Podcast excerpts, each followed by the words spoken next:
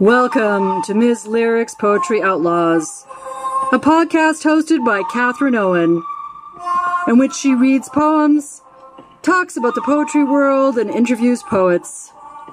Poetry, it makes nothing happen, according to W.H. Auden, and oh, that's a beautiful thing.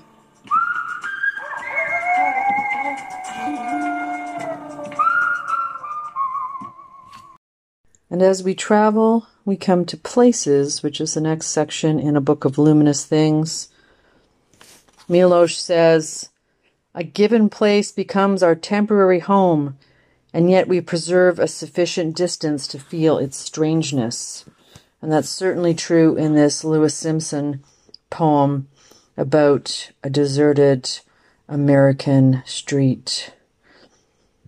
After midnight, the dark streets are deserted, with only a drugstore glowing softly like a sleeping body, with one white naked bulb in the back that shines on suicides and abortions.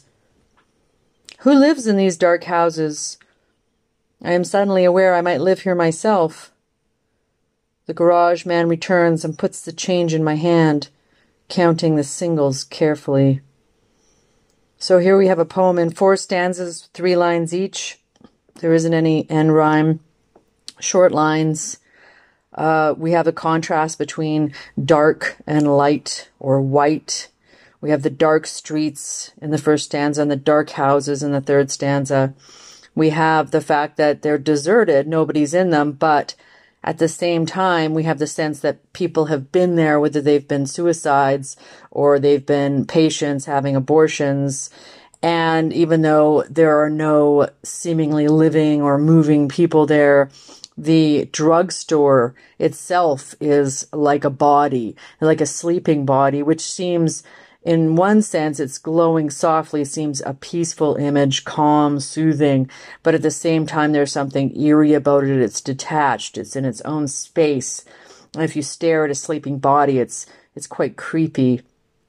And there's this bulb in the back, we've got some lovely alliteration going on here shines, suicides, and counting change carefully at the end.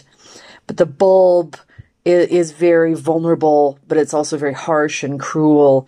It shines on these acts that most people would consider to be appalling or difficult or painful and yet it does so in a, in a very uh, aloof manner.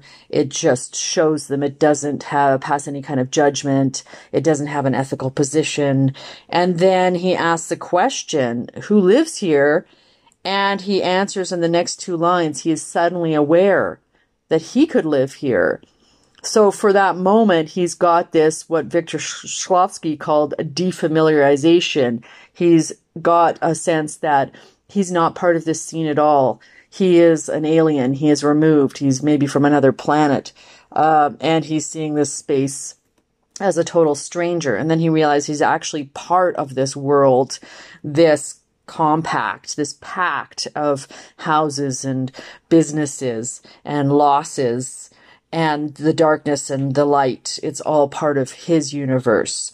And then we have the fact that he's actually not alone. In the last stanza, suddenly the garage man returns. So he has been involved in some kind of transaction. He's waiting for his change. He's waiting for change. He's waiting for growth. He's waiting for a renewed interest in existence, maybe. And counting the singles, he's counting the dollar bills.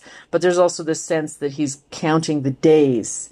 He's realizing that he is going to die, that there is mortality all around him, and that it is inescapable. Louis Simpson's After Midnight.